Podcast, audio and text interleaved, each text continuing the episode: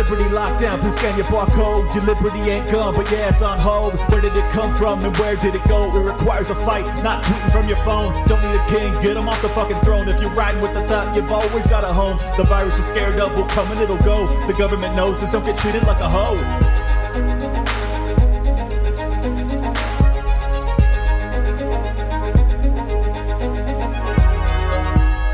Today I had on the legends, Carey Wedler and David Gornoski.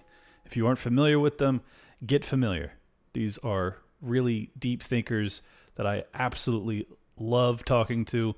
I'm so thrilled I got to have them both on simultaneously to dig into the two kind of different paths the more religious path and then the more spiritual one. And I think that you find many similarities between the two. And this made for a tremendous conversation. So I think you guys will enjoy it a lot. If you aren't familiar with either of them, I will leave uh, their information in the description so you can follow them. David is a uh, talk radio host in Florida, and Carey is one of the preeminent YouTube sensations. And I think that they're both well worth your time.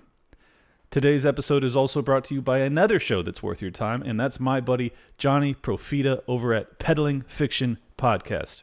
He is the voice and soul of so called fiction, a lying politician's worst nightmare, a true Rothbardian radical like myself, the destroyer of Keynesian economic fallacies, an inoculator of propaganda, and a breaker of ideological chains, just like we do here at Liberty Lockdown. Free your mind from state control by checking out my buddy Johnny Profita over at Peddling Fiction Podcast. Just go to your podcatcher, type in Peddling Fiction Podcast, smash subscribe and let me know what you think about it. I think if you love this show, you will love his as well. At the end of this episode, there will be a two minute clip from his show, so hang on towards the end and you'll get to check it out and see if it's something that's up your alley. Let's get into the show. Welcome, everybody, to another episode of Liberty Lockdown. I have another group of guests today, and uh, this is a combination I have been looking forward to deeply. Let's take a moment of silence, a deep inhale. David Gornoski and Carey Wedler are with me to talk about uh, the more spiritual side of our scene, I guess you could say. Welcome aboard, guys. Thanks for Thank having you. me. Absolutely. Um, so, uh, the reason I was inspired to do this, uh, first off, I've talked to you both a few times now, and I find that you're probably two of the more well-rounded people that I've interacted with, and I I mean that as a compliment, uh, whether or not you want to accept it, and and I mean that because I feel as if there is a a missing factor in many libertarians' lives, um, or anarchists, or whatever, or people that are just deeply involved in politics, to put it bluntly, um, where they they get so tribalistic and so caught up in the anger towards their perceived political enemies that they end up in a position of uh, being kind of a one-dimensional reactionary type person. And i guess basically the the feeling i've been getting as of late particularly with the mises caucus kind of successfully taking over the libertarian party is that the infighting is now beginning where people are turning against each other and they're like oh you're not you're not radical enough and oh you're too too much of a moderate or you're too radical and it's just uh it's interesting to me how how quickly that happens and i've talked to david about this at length so i'm sure he's not at all surprised to see this occurring. Um, so i'll start with carey what what do you see lacking in this space that you would like to kind of shed some light on for people About to get tomatoes thrown at me. Um, so I've been in this community a while, and I did not come into it um, in a spiritual sense. I came into it purely politically. And what I found is, especially in all politics, really, but in libertarian circles, anarchist circles, there's such a focus on rationality and logic, which are incredibly important. I'm not here to downplay the importance of these very important qualities that we need to move the world forward and to advance liberty. But I think at the expense, or this comes at the expense of a lack of emotional awareness and consciousness, which we can get into how I think that relates to spirituality. But I think that we get so caught in our minds, which are very useful, that we disconnect from our hearts. And I see this happening in politics across the spectrum. This is not limited to the liberty community or anywhere. But I think if we were able to check in a bit more with our internal our internal clocks, our compasses, our hearts, what we're feeling, a sense of embodiment, somatic sensing, we might be a little less reactive outwardly as we deal whether with politics or in spreading the message of liberty more broadly. david Well, first, I got to give a big shout out to my new campaign we've just launched. It's uh, called grayprivilege.com. That's grayprivilege.com. We're taking on the Pentagon for hiding for so long what they know about UFOs, and we want them to give a full accounting of how they have been systemically supporting gray supremacy. And by gray supremacy, I'm talking about the grays that people, the folks in UFOs that people experience encountering inside these UFOs. They are of gray skin color. And the Pentagon and our government appears to be doing all they can to prop up folks in UFOs at our expense. They're up there because we're down here. And so I've launched a campaign to end gray privilege. I want to have a congressional investigation. I want people to go to grayprivilege.com and let's have a full accounting. So it's not fully spiritual, but it is anthropological, right? Because sure. if think about it for a second. They've announced they're going to have a report at the end of this month about UFOs. They've said it's not our technology, folks. It's not it's not an attack. It, it's not something with a camera flare. They're saying these are real objects. They've got way too much data, way too many eyewitness reports. And they're saying it's not our technology, could be Russia or China. Course, that's what the Pentagon's going to say. But I think that's a I think we should call their bluff. You know, there's no way that Russia or China had that technology in the 1950s and 60s when our Air Force pilots were saying they were seeing these things. They didn't call them tic tac shaped objects, they called them lozenges, flying lozenges right? So China was dealing with famines back then. They didn't have time to deal with flying lozenges and send them over to our space. so it's obvious that the Pentagon needs to give a full accounting of how they've been systemically supporting gray privilege. And grays have advantages that we don't have. I don't see any obese grays. Have you ever seen any grays that are obese in the depictions of people's? And you say for a second, oh, well, well, we can't accept those reports. But I think we should hashtag believe all humans. If you've been abducted by gray aliens, then we should believe your report. We should have no reason to dismiss it. And so I think that this is the fe- this is the best use of critical theory we could ever have. The Pentagon's fully accepting critical theory as the standard of their teaching and their curriculum that they're teaching their new recruits have to read all these Foucault books and things like that. So let's use critical theory and understand how they've been supporting gray privilege. So that's Sounds what good. I wanted to just get off the bat. It's a big thing. It's the biggest story of our time, and the Pentagon needs to give an account for what they're doing. Well, if we have if we have aliens about to invade, then we're definitely going to need to find some uh, some spiritual salvation. It sounds like so. Right. so how did so how does that tie back into spiritual thing? So the the issue that I see here is that I think what Carey's saying is exactly right. We have a Cartesian model of liberty. I think blank, therefore I am a libertarian but that's not accurate. That's not any. That doesn't. That doesn't account. That doesn't account for anything in the human experience. We don't think these axiomatic principles and then eat a meal, right? We just go with what our gut tells us. Let's go have this, right? So nothing we really do we do has this kind of binary ones and zero approach to doing things. But because we're uh, products of our environment, we we adopt this Cartesian model and I think we should have more of a Shakespearean model to be or not to be, which is more of an embodied approach, right? Where we're not just saying, get the right intellectual um, assent right and then you're good to go, but rather your whole life should be fully kind of in manifesting the same principles that you say you aspire to.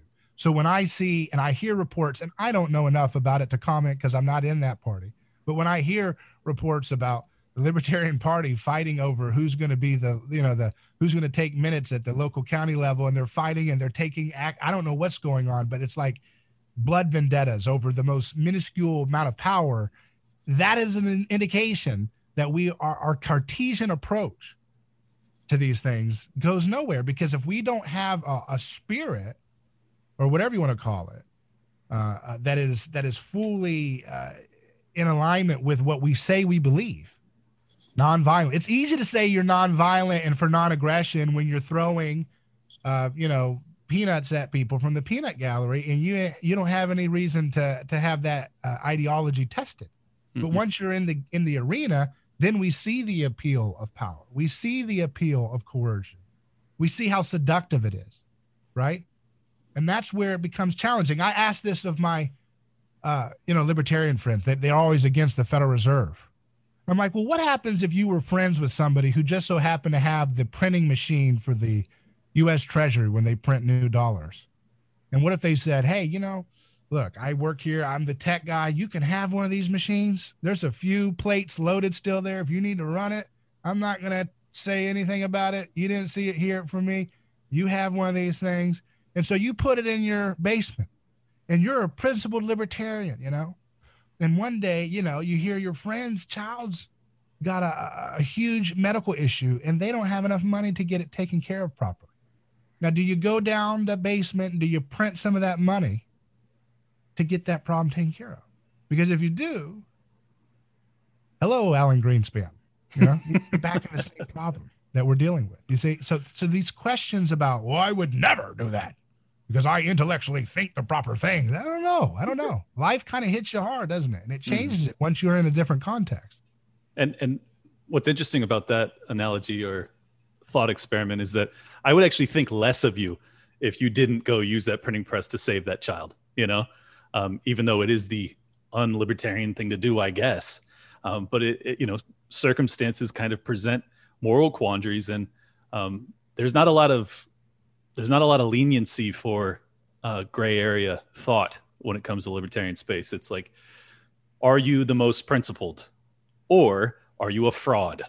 you know, like that is it. Those are the those are the two um, polarities, I guess, in assessing people in this space. And um, I think the thing that we lack most personally is that well, first off, I think that we lack a, a foundational passion and and a belief in something higher. And I brought this up a ton of times, but I, I really believe that if you like if you're on this path and you see the tyrannical nature of government and you realize that by speaking out you are you are risking your life and i believe that that's the case believe it or not i do um, i think that that's the case that all of us are risking our lives to actually just talk about the things that we believe in in this time. Now, it's not that severe yet, but I believe over the next decade it could get very severe. So, I guess my question is what is it that that allows both of you to have the courage to do what we do and will that can we can we embed that in our listenership? You know can we actually spread a belief in something higher where self-sacrifice may be necessary just to have a chance at greater liberty in our lifetimes? And i'm not saying it's it's obligatory. I'm not saying it's necessarily going to happen. Certainly i hope it's not. I don't have a death wish.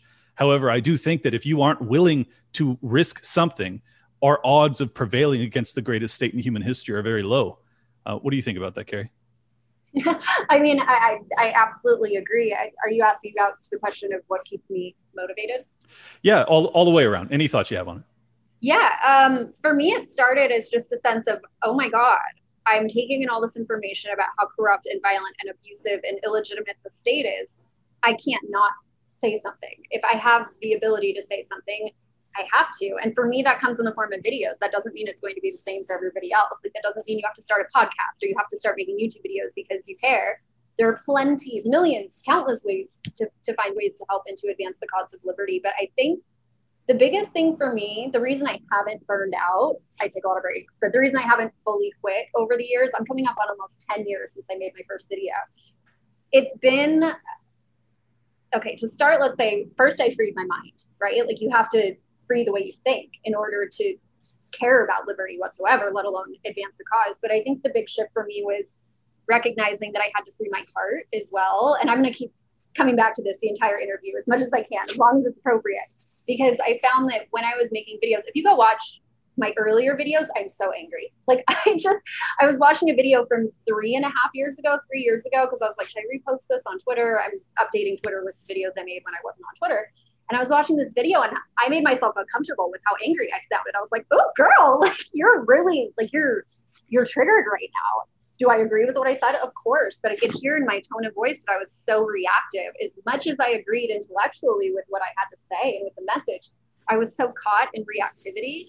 And when I think back on those times and when I catch myself now, because it's not like all of a sudden you free your heart and then you never suffer again, you're never caught, you're never reactive, you never get triggered by anything But what I found is that putting in the work to create a container for everything that comes up in our hearts, you can say you're the most logical person in the world. That's fine. I believe you. I also think you probably have some feelings under there. You know, no, I don't care how smart and how rational you are, you're human. You have a heart, you have feelings. And when I started checking into that, when I started feeling like, oh, I'm feeling really, feeling really angry right now. Oh, my heart is like lurching forward. It's gripping. When I started becoming, when I when I got in tune with this part of my being, I stopped being so enslaved to the feelings themselves. It's like, oh, I have to make a video right now, and it's gonna come off. I'm gonna watch it for years later. I'm gonna be like, oh, yikes, Carey. Like maybe you should have meditated before you did that. But point being, I think to keep it sustainable, you have to go inward and you have to take care of yourself, which to me, that there's no inconsistency with libertarianism and freedom there. Ultimately, your happiness, your freedom, whether it's externally or internally, that's on you. It's your responsibility. And it is possible to get there because I can tell you, I oh, if you watch some of my earlier videos, I was not in a good place when I was making those videos. However much people loved those videos, I personally was miserable. Right. Now I'm much happier and I take a lot more joy in making these videos and in spreading these messages because I've taken it to a deeper level of my understanding of freedom. Maybe this doesn't resonate with you and that's fine, but maybe it does and you're not alone. well, I think that the the balance I always struggle with is delivering the same level of passion I actually feel, but not coming off angry. You know, because like often uh, it is it is very tough. It's a tough balance, and and I certainly am not the best at it. Even though I do have a meditation practice, I will still get on the mic and I will flip out sometimes.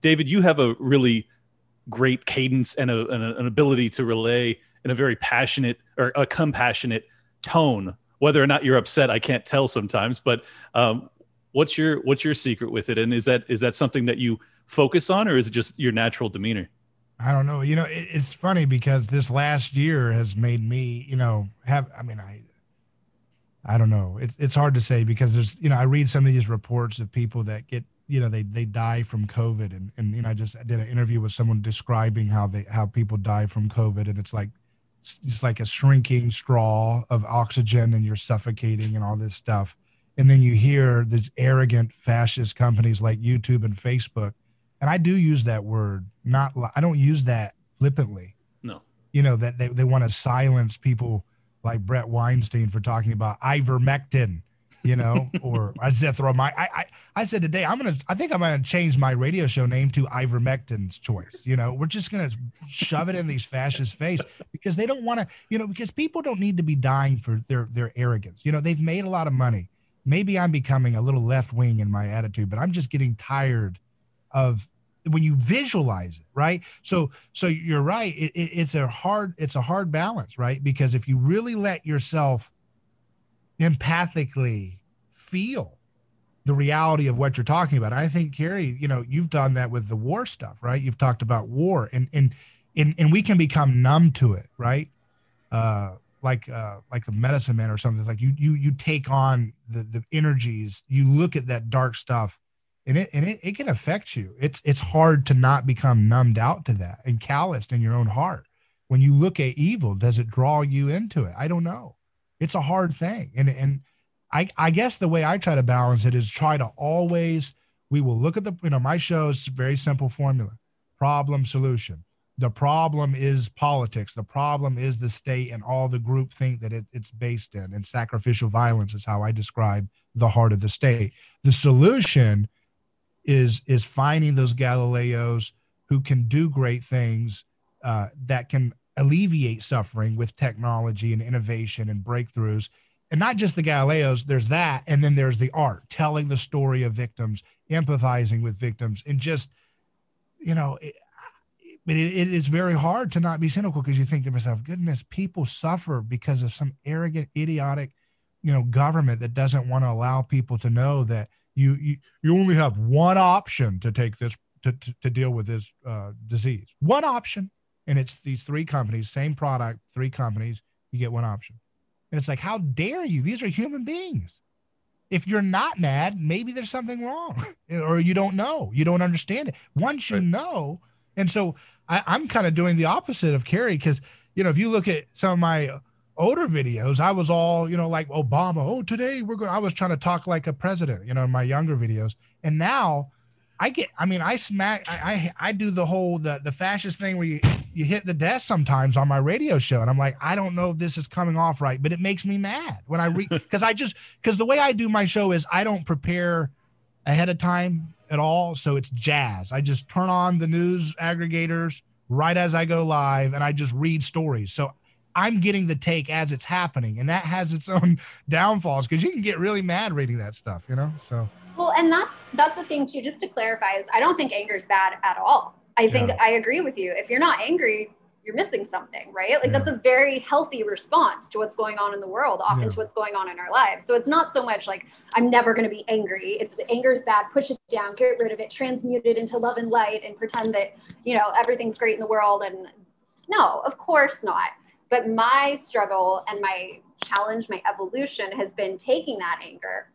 And it's not even so much about messaging to other people it's about my own internal well-being. Like okay can is there a way to cultivate a container within me so i can feel the anger without letting it run the show? I think right. that's the piece that i did not clarify earlier is like it's not getting rid of any feeling whatever it is whether it's fear anger love happiness nothing. It's not about controlling it getting rid of it pretending it's not there. It's about allowing it to be there. And paradoxically i found in my practice with this that that then lessens the severity of it.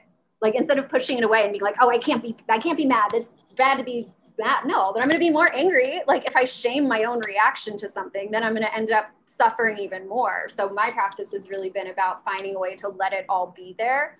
And through that, finding more of my own inner wisdom and autonomy really, because I'm not just bouncing from feeling to feeling to feeling and trying to deal with it as it comes up and get rid of it. It's just, oh, okay, you're here. You, the anger is here. All right, it can be here, and I don't have to punch a wall. I mean, if you want to punch a wall, fine, get it out. I'm not. That's not. I'm not here to say any feeling is bad. Just to say that I think it's possible to put a little bit of space between our reactions to what we're feeling and what we're feeling. So there, it doesn't always have to be blame and suffering and anger. It can be I feel these things, they're allowed to be here, and I don't have to then push that back out into the world myself because it's going to create more suffering for me and probably other people if I do it long enough.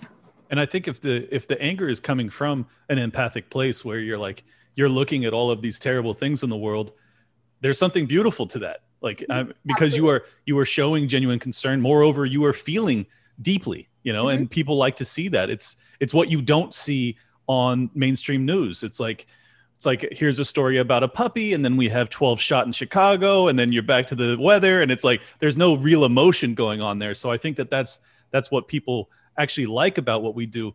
Um, but i think that it is important to have some level of compartmentalization is kind of like that's how i would phrase it. Um, you could have more zenned out words for it but um, it's basically the same thing is like you're you're putting you're you're having a compartment for this portion of yourself and and having an ability to to detach and kind of go into a happy place even though even though you're aware of all of the evils of the world you still have to have a capacity to focus on so much of the positive. And there is so much positive in life in this life even in this tyranny that we exist under. It's so beautiful to be here and to be alive.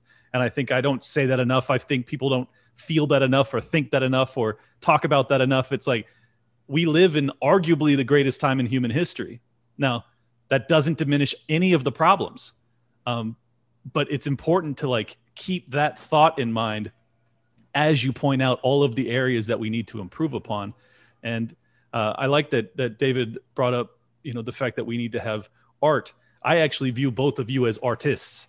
Uh, I don't know whether or not you would, but um, I think that particularly the way David speaks. It's just very artful. I, I, that's the only way I can describe it. And then Carey, obviously, with your productions, you're you're it's very it's very uh, um, it just drives emotion in the viewer, and then you're also um, I mean both both positively and negatively. You know, this is this is part of what we're doing because we are talking about hard stuff.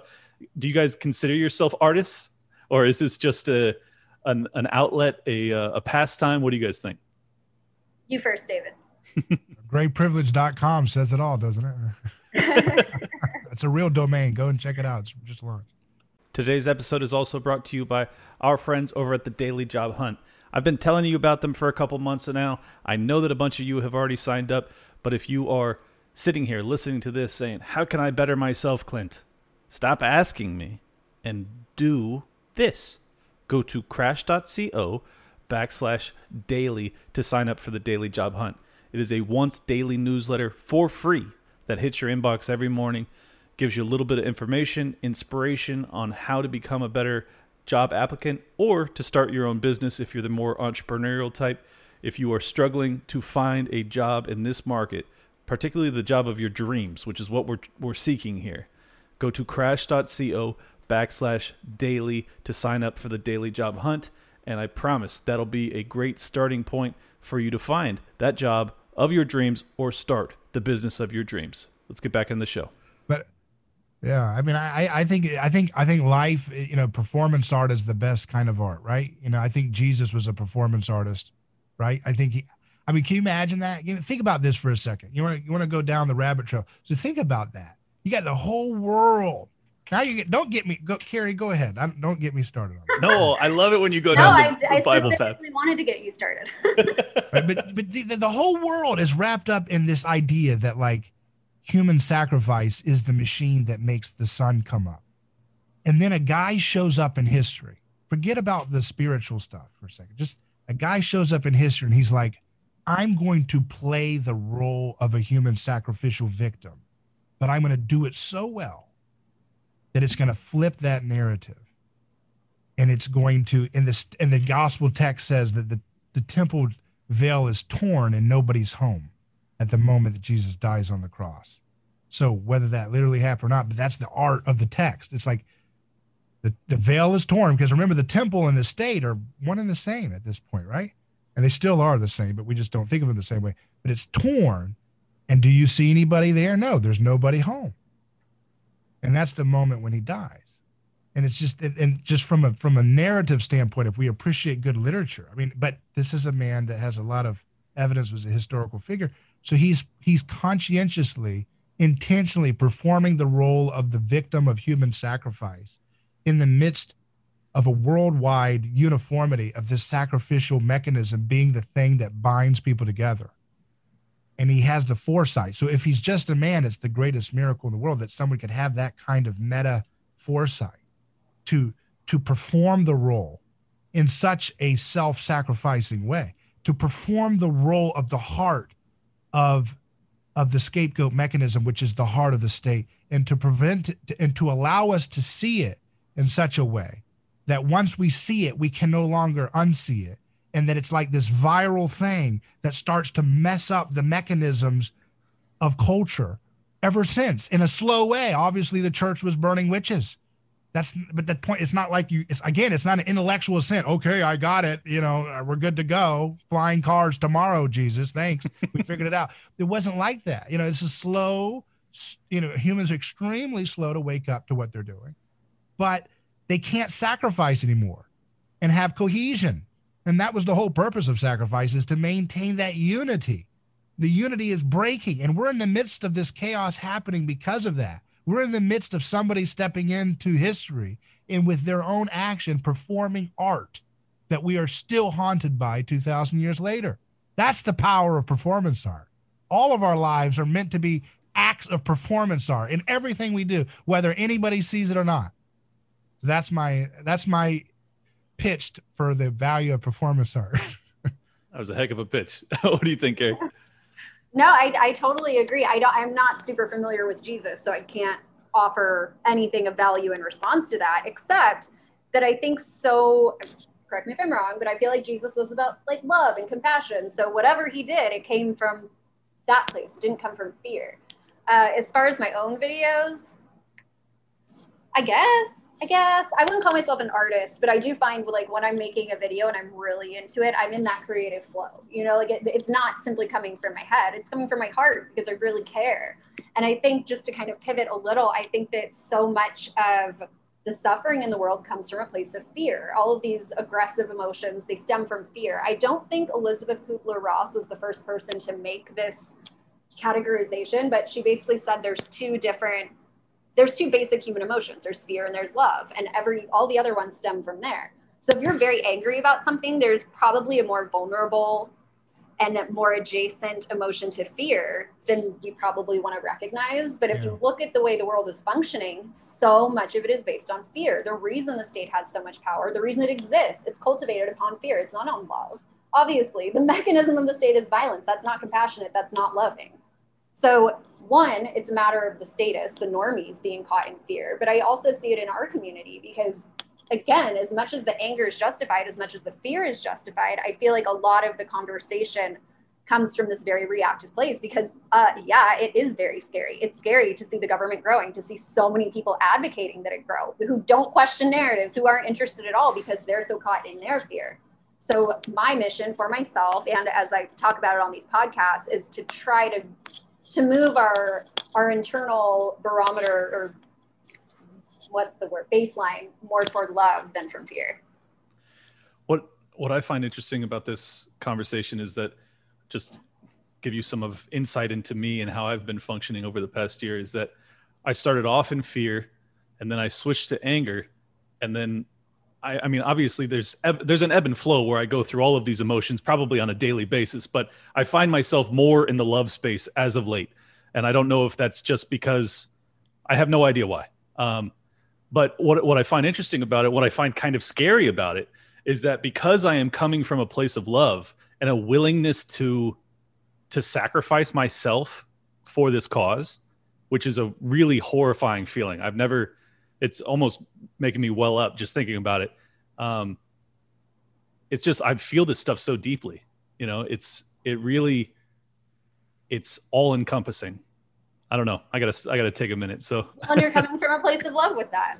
Yeah. That's why you're welling up or tearing up, whatever this phrase is. yeah, no, I know. It's just it's just so wild to me because I, you know, I went from, you know, successful entrepreneur to just Mike Screamer to like I would do anything for the people that value freedom that exist on this planet. And would you do anything for the people that don't value freedom? That's most of the people on the planet. Well, that's that's where I lack the love, uh, unfortunately. Um, but I, I don't I don't lack compassion. I just wouldn't die for them. I think that's that's the difference. Like that's fair. you know, like I would I would actually die for the people that that would um, would stand beside me. You know, in in this fight. In some and, sense, you'd be still dying for both of them in some way, right? I guess that's how I feel it. Or that's how I view it. Yeah. Um, but if if it was like, will you, you know, say John McCain was still alive and someone was like, will you give your life for John McCain? I'd be like, no, no, I wouldn't. um, so there is a line here somewhere. Uh, but it's just, it's just, uh, it's an interesting development in me because I, I, I think. What made you feel recently that you were gonna that we might have to lay your life down for this cause? What was it? Is it COVID stuff or something or? Oh no, no, it's it's uh, actually when I saw uh, my buddy my buddy Magnus get raided by the feds, and mm. and that was just yesterday, and I was like, he's one of the sweetest people I've ever met. I mean, he's just such a good person, and but he's a member of the Boogaloo movement, and you know I'm not, so I don't think I'm in any level of jeopardy that he's in. Um, but just to see, you know, the the risk that, I mean, we're walking a line here. I mean, whether you want to admit it or not, like if you go down this path um, and if the state continues in this trajectory, there's a decent chance that you will run afoul of their ever increasing dictatorial powers at some point, and you may be sacrificed to the state. I know you talk a lot about sacrifice, David. So I, maybe maybe if you do a good job when you walk into the prison, you'll get a standing ovation like in the '80s movies, huh? Right. Well, the slow clap. Hey, the slow clap as I walk in. Waiting there. for you. There you go. You yeah. Now, if they kill you, that's a little bit different story, right? well, yeah, and I mean that's that's the other thing is you know like I'm not I'm not really I'm not really eh, like it's not like I want to. So I don't want to I don't want to come across like that. Like I don't desire to martyr myself for this cause. I just feel these things so deeply that I'm willing to. And and I think that that's that's an evolution in my being that I didn't once have. Um, I used to be very afraid of death. So there's there's some shift that's happened in me. Where do you guys fall on this? I, will stop talking for a while. Carey. um, well, that, that that's a lot to unpack. Uh, let's see. yes, it is. Sorry, I just dumped that all on you.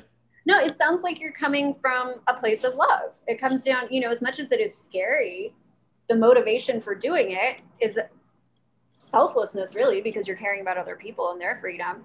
And inherent to that is compassion, because you're able to empathize with other people. You're able to see what they're suffering with, usually as a result of the state, you know. But I think for me, as far as uh, no, I'm not going to die for John McCain. I'm good. Um, I'm not. um, the biggest shift to, shift for me came actually through a Larken Rose seminar. It's called Candles in the Dark. I think he offers it online now. I did it in person several years ago, but because I, I have struggled with just feeling so hateful and judgmental towards statists. You know, like the people who would use government to control me, to hurt other people, who don't see their delusions, who don't see their hypocrisy. Like I could go on and on and on and on and on and on and on. But the big shift for me came when Larken explained it is like they're victims of indoctrination, you know, and it's yeah, you can hate them. Is that going to serve the cause of liberty? Probably not. It feels really good to hate them. Don't get me wrong, until it doesn't, you know, until you're in such a state of anger all the time that you're just miserable inside. Like it doesn't, if you ask an angry person, like, hey, do you like being angry? They're probably not going to say yes. Someone who struggles with real anger problems, they're, they're like, no, I don't want to feel this way. Mm-hmm. Uh, point being that it, it really, it softened my approach. It didn't soften how I, how I deliver the message, but at least internally for me, again, which is, I'm looking for total freedom and total peace, externally and internally.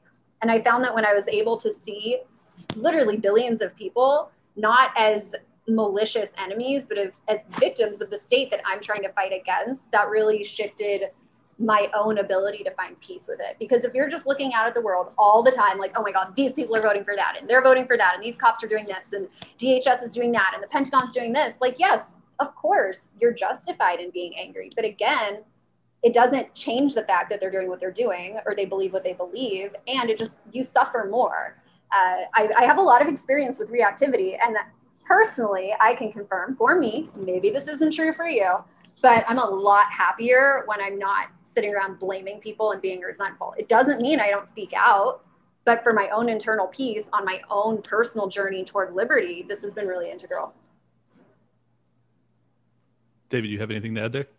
Yeah and uh, you know you can look at see again i i think everything we deal with is all about finding role models to imitate. And again that's an affront to a lot of the libertarian mentality of rugged individuals but i believe we're individual we're shaped by the desires of those around us. And you know so so it's it's not a matter of who you will imitate. I mean it's not a matter of whether you will imitate. It's a matter of who you will imitate right? So uh, and that's something that we don't we don't take enough uh, self-reflection about you know that so much of ourself is a construct of of of the desires and the passions and the attitudes and the way we handle conflict. All those are, are modeled for us by people all, all around us including our parents and our friends and our mentors and peers and people we see on tv and they all have their hooks in us you know and they kind of pull us this way and that way. And that whole amalgamation of desires that we uh, pick up from everybody around us subconsciously or consciously is what we construct as the narrative that we call ourself right? Ourself is this construct of all these narratives that we consciously are aware of or are unconsciously uh, dealing with and, and pulling into. So the way we deal with pain the way we deal with suffering and conflict and and it, it's a good attitude to have to say I, I, these folks are, are victims and at the same time, it's a paradox. They're victims and they're victimizers. We're all human beings. We, we all are a part of oppression and we all uh, uh, engage in oppressing others in different ways. And, um, and being able to see, like I've said to you before, Cliff, you know, looking at Hillary Clinton, you know, as a child, she was abused by her parents. What does that do to create the situation that she's in? And what about little Tony Fauci? What was he like as a kid? What happened to this fella? You know, why did he, why did he get to a point where, you know, he says, "I am science." If you challenge me, and and and where does he get this hubris of of funding a a dentist level security lab at the Wuhan Institute of Virology, uh, and then three million people die and millions more die from the stupid lockdowns that he promoted? It's like, good lord! But at the, at the end of the day, he was a kid at one point. He was an innocent kid. He wanted to be a scientist or whatever the heck he wanted to be. At some point, something happens, and people choose into this dark path, and they don't even know they're in darkness. And that's why Jesus says, Forgive them, Father, for they don't know what they're doing. I'm not saying that to preach. I'm t- telling you that a guy who's got billions of followers 2,000 years after his death should probably someone we look to when we're talking about how to mentally prepare for dealing with tyrants. I mean, how did he deal with tyrants? What did he do? You know, how did he deal with it? He said when, when they had him cruise, you know, you were saying you don't want to deal die for John McCain. I agree with what you're saying, but at the same time, he had people that hated him for no reason, and and they had him, you know, tortured, and they were throwing, they were whipping him with the cat of nine tails, which rips the flesh when it comes off the back, all the way down, and they're doing that to the guy, and he's saying, "Father, forgive them. They don't know what they're doing." he's not saying that like a Hallmark card, like, oh, isn't that so sweet? He's saying an anthropological pronouncement about the human condition. Okay. And that's what we have to have that perceptive, that perception of when we're dealing with people who keep doing the same stupid thing over and over and over again is to recognize they're not that far away from me. Um, they, they are they are possessed by groupthink. The only way they can break out of it is for role models to come into their life and kind of break the frequency. So when Jesus is dealing with people throwing stones, because because let's take the war on drugs, that's a classic libertarian thing, and and you deal with conservatives, and I keep telling them, guys, don't you realize like the power to incarcerate you for this, that, and the, and the other that's happened with COVID happens when you give the moral authority to the state to cage you for what you put in your body for a drug. So you've already seen the once you say the state has the ability to to put you in a cage for one nonviolent action, you've ceded the moral principle for the whole thing that they're now running the table on for you about. You know, they're they're throwing you away for everything.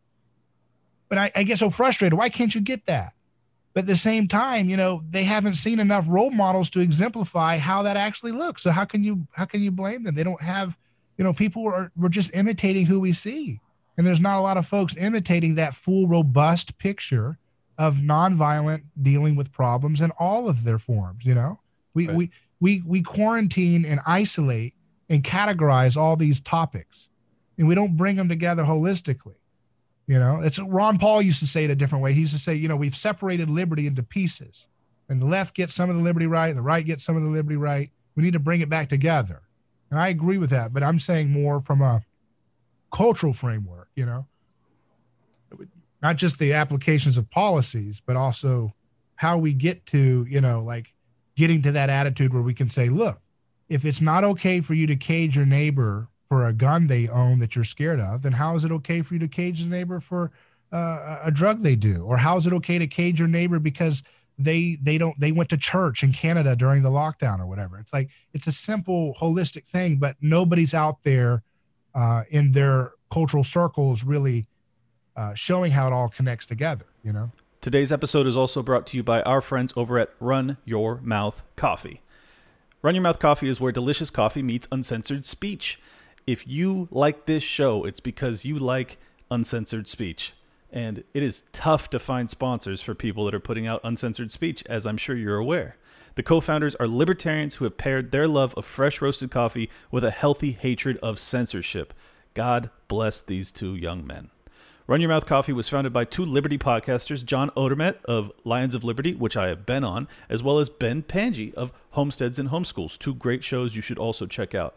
The coffee beans are sourced from around the world and roasted to order in the US, so you receive your fresh roasted coffee at its peak flavor. If you're feeling rebellious, which you probably are, check out the Rebellion Beans. They are aged for 30 days in a bourbon barrel, then roasted to order. Use promo code LOCKDOWN at checkout for 10% off and free shipping. That's 10% off and free shipping if you just use code LOCKDOWN. Go to rymcoffee.com. That's RYM like run your mouth. rymcoffee.com. Use promo code LOCKDOWN for 10% off and free shipping. DM me, let me know what you think about it. I think you will love it. And make sure you uh, check out their shows over at Lions of Liberty and Homesteads and Homeschools. Let's get back into the show. Molyneux's been derided as of late for his shift politically, but his YouTube videos, you know, 10, 12 years ago, where he talked about reframing any political discussion to, or, or um, you know, criminal political dis- discussion to, would you put someone in a cage for this? And that's just that's how he always puts it. And I think and I think we all use that now because we all have have seen how powerful a tool that is. Is that would you put that human being in a cage because you disagree with that behavior? because it's that's what you're actually calling for. It's not just making it illegal. Illegal has this this sanitation to it, that is not at all what you're actually calling for. You are asking for them to have their complete liberty ripped away and them to be put in a box for God knows how long and abused, sometimes isolated. Like, I think it's a really powerful um, linguistic mechanism. Um, but I wanted to mention also is that while you were talking about Jesus and the, the cat of nine tails and how he's he's screaming out, "They know not what they do. Forgive them, Father." I think that's it's such a fascinating dichotomy amongst human beings that we are we are both capable of such egregious evil to the point that we could, you know, there are people that have mass murdered children and they know exactly what they're doing. I'm talking like with guns and all sorts of evil. And then simultaneously you can have someone who who is willing to sacrifice themselves for humanity. I mean, at least in theory. Um, but there are many there are many instances in in even modern history where you have people that do similar things. You have monks that light themselves on fire. You have people that stand in front of tanks in Tiananmen Square. You have all sorts of just heroic acts that are almost beyond belief. And in that very same day, in that same instant, in that same second, you have people that are committing the most heinous evil on the very same planet. I just think that's like if you don't sit back in awe at the capacity of man or human, um, it's just amazing to me. Anyways, I don't even know where I'm going with that, Carey, but what do you think? well, I actually wanted to touch on something David was talking about, which I loved, which I've asked this question myself is like, what happened to Hillary Clinton? You know, like, how did she get there? And I think it's, and then you were also talking about drug use. So I'm going to try to weave these two things together as best I can. But these things aren't modeled for us. And let me get into what I mean by that. So we don't go to public school and have teachers help us regulate our behavior, right? So if a kid is acting out and he's throwing a tantrum and he's crying and he's screaming and he's hitting he's hitting things, there's something wrong with him, right? It's not, hey buddy, what are you feeling inside? What's going on? It's you're bad. You're gonna go sit in the corner, you're gonna be disciplined, you're deemed bad you're not taught how to process and regulate your feelings. You're taught that those aren't allowed at all and that you need to fall in line. And then you're surprised, and I'm not saying public school is the only reason for this. This is just an example that came to mind. But when you look at drug use, okay, yeah, you can throw someone in a cage. Obviously, that doesn't change, that doesn't resolve drug addiction.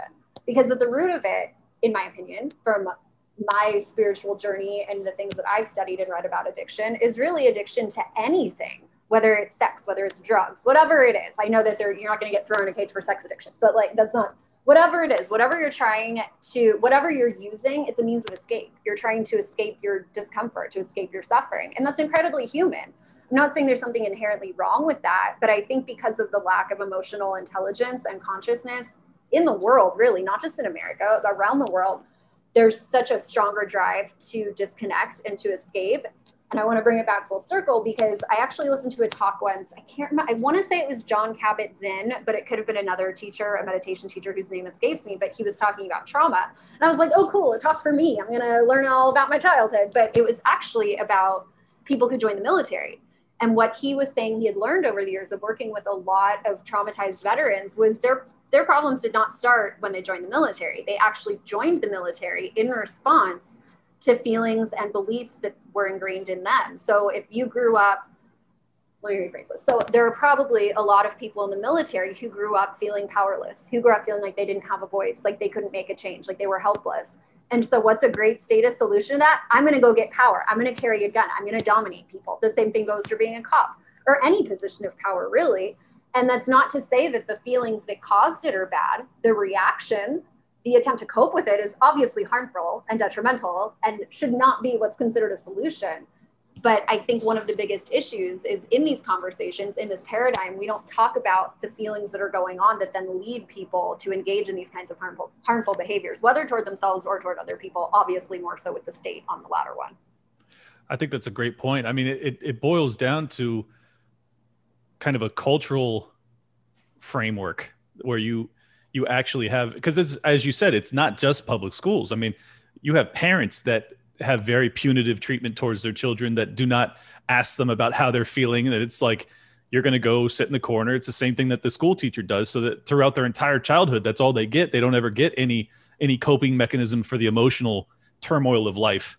Um, what do you think david? Do you have is is it the the religious underpinning that you would fall back on there or is there more that we can do what do you mean religious underpinning? Well, because oftentimes it seems as if like you can have um, like just a religious a religious response to that as a problem. Uh, like you would have the a moral a moral code that comes from like biblical scripture or something like that. Is it for those? I, I guess I'm trying to apply it to a non-religious society, which is kind of what we, where we're at. We're like 50-50. How would you how would you apply it both with or without religion? But see, that's the, that's the, that's the paradox. Is that you know to me, you know, when you imitate Jesus, that's how you get out of religious thinking. It's kind of weird, you know what I mean? Like I think we're really religious. I think our society is extremely religious, just because I like Durkheim has a definition of the sacred as this it's like it's what what binds us together right it's it's it's, a, it's not about whether you believe in a deity or a fairy or something like that it's it's about a, a mechanism that binds people together with a shared set of sacred uh, rituals and taboos and and you're bound together by who you're excluding and hmm. so I would say everything in our society is extremely religious. And the more we think we're not religious, the more religious we become, right? Because we're not even aware of, of what we're doing. Well, I'll agree with you that we are very religious, but I'm not sure that we're very well bound together. You think we are still? Well, that's because of Jesus. See, J- Jesus destroyed the religious, the religion's ability to bind us together. So Jesus said, I've come to bring a sword to cut through the unity that the world had been bound up in based on mutual exclusion. We can't agree on who to scapegoat anymore because of his narrative. So his narrative was like a media technology. And I know this sounds strange, like what the heck? This is not what I thought I heard on Sunday school. But basically, he created a he he created a narrative that's that's kind of like a counter narrative to mythology. Mythology is everything you the vestiges of mythology you see in the nightly news and everywhere, where it's all about it's okay that this 13 year old guy died of a uh, of the second Pfizer shot because it's a sacrifice for the greater good. That's a sacrificial narrative, right? It's a myth. Myth conceals violence. Myth conceals sacrifice. Jesus has de- has deconstructed myth such that it doesn't look like it used to look anymore, where it's like Odin says you shall sacrifice your 14 year old 14 year old. Now it looks like well we the science shows this is the best way to deal. You see what I mean? It's it's a deconstructed uh, religious thinking that is kind of brought down to earth with ideological language, but it's still functioning psychologically and socially. It's like a religion. It's exactly the same thing. But the difference, the reason why it's breaking down is because Jesus disrupted the ability of the scapegoat mechanism to maintain its unity. Because once you start to think that perhaps those you're persecuting, those you are persecuting may be innocent, it ruins the effect of the scapegoat mechanism. Once you start to think maybe I am blaming them. See, the word scapegoat, we when I say the word scapegoat, you automatically mean an un, you automatically think an unfair, an unfairly accused person. It wasn't. That's not what it meant to the people when the scapegoat ritual was done in the Leviticus times, they thought of it as this is the bearer of sin. This is the way we have to maintain our problems. This person's guilty. You see what I mean? Same way with sacrifice. We when I say the word sacrifice, what do you think? Self-sacrifice, right? Like you said earlier, I will sacrifice my life for this for this movement. Mm-hmm. But the original connotation of the word sacrifice in the ancient world meant sacrifice of something like a crop or a, your firstborn or somebody else's, a peasant slave it was a sacrifice of someone other. But now it means self-sacrifice because Jesus changed that that language hmm. so that we think of self-sacrifice, self-giving rather than sacrifice our neighbor. And so religious thinking is all about maintaining narratives that justify uh, sacrificial exclusion of somebody to maintain their cohesion. But Jesus broke that because he said, the stone the builders rejected has become the cornerstone, meaning in the act of being excluded, you become powerful. You become the martyr's perch or whatever. And that's why we're in the chaos we're in because we can't agree on who the villain is and we can't agree on who the victim is. So does that? Re- it's going to continually to, to, it's going to continue to unravel until we practice nonviolence completely. Interesting. So beyond beyond nonviolence, given that the state doesn't appear ready to take that path with us, is it going to require sacrifice again? What do you think? The state? I, I don't know. us, the state. Yeah, I mean we're trying to, but it's not binding us together. That's what I'm saying. So set, we it's like a it's like a heroin needle that doesn't give the high anymore. We keep hitting it and it's not doing the high because it doesn't. We can't because sacrifice created unanimity. There wasn't any minority report in the ancient world. There mm. wasn't there wasn't liberty lockdown challenging the lockdowns. It was no. just this is the way it has to be. We have to sacrifice these people, or the peasants have to be here, the slaves had to be here. Everybody has to be in their place. There was no minority. Well, here's the dissenting opinion. That's a birthplace that came from Christianity. The idea of having alternative media, the idea of having truth teller media that, that gives a dissenting voice for the for the scapegoat. That's we inherit. I'm not saying. I want to make it clear. I'm not saying there aren't uh, sacri- uh, challenges to sacrificial violence in other religions. I'm saying in our Western context, our inheritance from our framework where we're at, the reason why we're so suspicious of institutions of of state power and all these things is because we're so thoroughly Christianized, we don't understand it. Because Christianity is not about believing in uh, dogmas; it's about imitating the way Jesus thinks of the, His world, and then apply. You imitate and you live Jesus's actions in your life, and when you do that, you will deconstruct all religion, including Christianity as well, including you know it, it breaks through all of this. Well, it sounds like I'm I'm behaving in a pretty Christian fashion despite not being one, so that's interesting. Yeah. Uh, what do you think, Carey? How do, how do we go about like actually helping that that kid deal with this emotional stuff? Uh, would you would you uh, envision some sort of program where people are taught this type of stuff, or what's your what's your vision for fixing this, other than to fix ourselves individually? Right. So there's actually a wonderful program. I cannot remember it because I wrote about it five, six years ago, but there's a it's a nonprofit organization. They do work with public schools, so we're still obviously working within the statist paradigm. But I think they're in I want to say Baltimore or Philadelphia, and they come in and they work with students who are problematic, like the ones who are getting detention, the ones who are getting suspended, the ones who aren't doing great in school, and they actually teach them meditation skills. They do community outreach. They go and they clean up gardens or they clean up, they pick up trash, uh, they do yoga. So they're getting this fantastic influence of really what it comes down to meditation. There are a million definitions of it, there's a million different kinds, but it brings you back to presence and it gives you a moment to pause instead of just reacting. So they're teaching students who are clearly dealing with some issues. If they're acting out in the ways they're acting out, there's a reason for it. It's not just because they're bad kids. It's because it's a cry for help. So these guys, they're awesome. They they're from that community. They go in and they teach kids how to better feel their feelings. And the results they had were amazing. And of course, we're dealing with it. We're within the confines of public schooling, right? So it's all judged by how they then behave in school, but less aggression, better performance. So there's something to teaching children from a young age how to care for themselves. Really, that's what it comes down to for me. And I know you said not to talk about like changing ourselves, but I cannot stress enough how important this is because if you like if you just check in on your day to day life, how often are you fully present with yourself? How often are you doing only what you're doing? You're aware of what's going on inside your body. It's not often because we're constantly pulled to something outside ourselves. And I think that that is so much a source of suffering. It doesn't, we all have trauma from childhood. It's not always just about the state. We all have our wounds. We have we have how we're conditioned from a young age, like David was talking about. It's our parents, it's schools, it's society, it's culture. We have all of these external guidelines of how we're supposed to be that and we're never taught how to check in with ourselves. I didn't even realize that I could feel into my body until I started doing yoga like seven, eight years ago. And I had this sense of like, whoa, there's energy in my heart. What? Like, and it's still so easy to forget. I've been doing this practice of embodiment where I check in with my body, I feel my feelings. I've been doing this for years now. And there's still throughout the day, there's countless times where I'm like, oh, whoa, Carey, your chest is really tightened up. And I'll realize it's been this way for an hour and I hadn't checked in with it.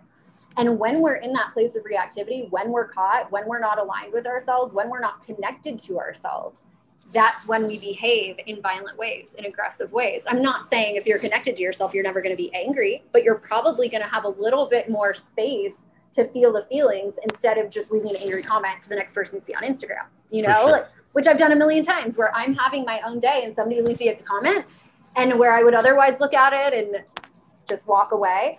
I'll type back something just it's funny, sure. Does do people like it? Yes. Do I feel good about it? No. It's pro it's mean. and I don't, you know, I don't want to put that out there. All, I, I can't always be conscious of it, but it really does come down to knowing yourself better and caring for yourself. And this, I'm sure, sounds so woo woo and hippie to libertarians, but I'm telling you, it's completely compatible with the philosophy of freedom because you nobody's going to do it for you. The drugs aren't going to do it for you. The whatever you're addicted to, that's not actually solving the suffering you're trying to escape. And as long as you're caught in the loop of escaping suffering, instead of being with yourself and actually having compassion for it, of like, oh, this is really hard right now. I'm I'm suffering right now and it sucks. Ugh. And like putting your hand on your heart is a simple act of care. It sounds stupid, but it's a way to let yourself know, like, hey, you're not alone. I see what's happening. This is really difficult. I love you. And this has completely changed my life because so often the narratives we receive, not that it's not necessarily what we're taught, although some of us have definitely grown up in situations where we're explicitly taught you're not enough, you're not good enough, you're, you know, I don't love you, literally. It's children go through so much, there's so much suffering. This is an opportunity to step in and give yourself what you weren't given your whole life. So to me, it's incredibly empowering and incredibly compatible with all of our values. It's personal responsibility on an internal level. I, I can. oh, go ahead, David. I was just another factor is the food we eat too, you know, because they have this studies showing these uh, omega six uh, uh, oils that people eat. Government subsidized it. Government subsidized the science that got it wrong and told us all to eat uh, polyunsaturated fatty acids, these vegetable oils that are replacing all the ancestral fats that we used to eat. And and we're seeing, they, I mean, they, I can show you study after study. I have all the scientists on my show talk about this. We we go and we go find the scientists in the university and just bring them on. A lot of these guys don't even do media appearances and have them talk about the data. And it's it's linked, you know, with inmates when they're eating a lot of seed oils and this omega six overconsumption. It causes aggression. When you reduce it, their aggression stops or, or wow. drops a lot. Um, uh, my friend Dr. Chris Palmer, Harvard psychiatrist, MD over there, he's doing dealing with patients with depression, schizophrenia, bipolar disorder. He gets them on a therapeutic ketosis uh, and they're able to heal from these things. People are saying, uh, "Doctor, I don't hear the voices anymore." Uh, wow. With a dietary change, now when they go back and eat the carbs and the processed oils, uh, the voices come back. So it's not a total cure because a cure is you take something and it's gone. It's but it's but it's better than a cure because it shows us that so many of the problems that we have are metabolic, like you were talking about, Carey, energy, right? and the, we're just now getting into uh, starting to understand how energy and how important mitochondria are for our health uh, the, the little energy batteries in our cells and and and and again i'm tying it back to the state because it's not hard to the government is what convinced generations of people to ditch ancestral foods and to try this giant global experiment to eat processed sugar processed flour and uh, uh, processed vegetable oils the vegetable oils in my opinion are the biggest problem with the data suggesting they're causing the heart disease, cancer, uh, mood problems, depression, all these different things. And, and, and we're being, we're just being misinformed with a bunch of quackery. And so because we have this religious devotion to trust authority figures in a white coat, uh, this is the official uh, public health policy, eat vegetable oils. I mean, look at the American Heart Association. They still recommend seed oils. They recommend five tablespoons of seed oils for one black bean burger recipe I saw the other day. That's like 96 ears of corn if you were to eat that and its natural, you know, the amount of oil in each ear of corn. You have to eat 96 ears of corn, and there and that has terrible effects on the heart. So we're we're we're so in the dark ages. And the reason why we're in the dark ages is because we hold to sacrificial violence. We we have a trust and a faith in sacrifice. That's what's ultimately heart, at the heart of the state. We have a trust, a deep and abiding trust that human beings can do sacrificial violence and they can solve problems, but they can't. It it just holds us back. And and and so yeah, I mean, I, I agree with what Carey's saying, and I'm saying that dietary changes, even with children, because kids get fed so many awful things. They're treated like worse than like pets.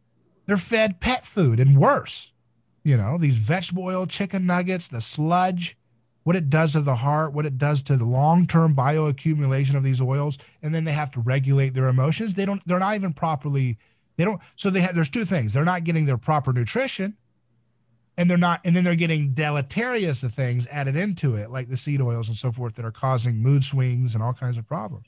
Well, and then third, they're not getting any guidance on how to deal with their internal state. I think that that was the biggest thing that I I discovered.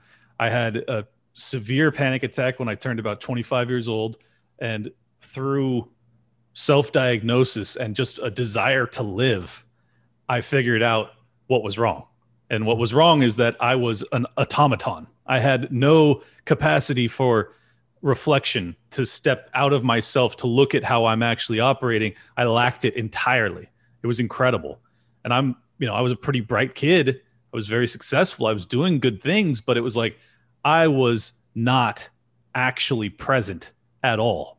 That just think about how crazy that is. Like I was kicking ass at life, wasn't there. Like Clint wasn't there. Um, it's just amazing to me. And and what I discovered was by by getting a meditation practice, and I want to ask David about this too because I want to see if it ties into prayer at all in the in the religious sense.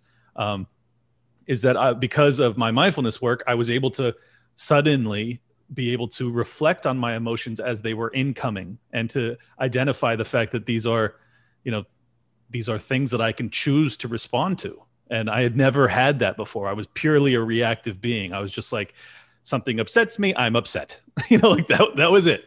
Um, and now I have, I have an ability and it's, it's just fascinating because I've done it for, you know, 10 years now, same as Carey, give or take. And, and I was just like, okay, now, like when I, I used to have trouble with insomnia, I was afraid, I was very afraid of death all through my childhood. Um, but I was never I was never actually reflecting on the the reason for any of that. I was never re- reflecting on the uh, the emotion behind any of it, or even being able to t- detach myself from the emotion from it. And so, anyways, yeah, I've never really talked about this on the show very much, but I, I wanted to have you guys on to bring this up because I think that it's such an incredibly powerful tool, and I and I see much the same power that I've found, and Carey seems to have found in mindfulness meditation or yoga or any of this new age stuff it's not really new age, but you know, people think of it as that way. Um, as I see in some of the more devout Christian people that I encounter, or Muslims for that matter. Um, David, what do you think about that? Is there is there a correlation there? Have you had any? Um...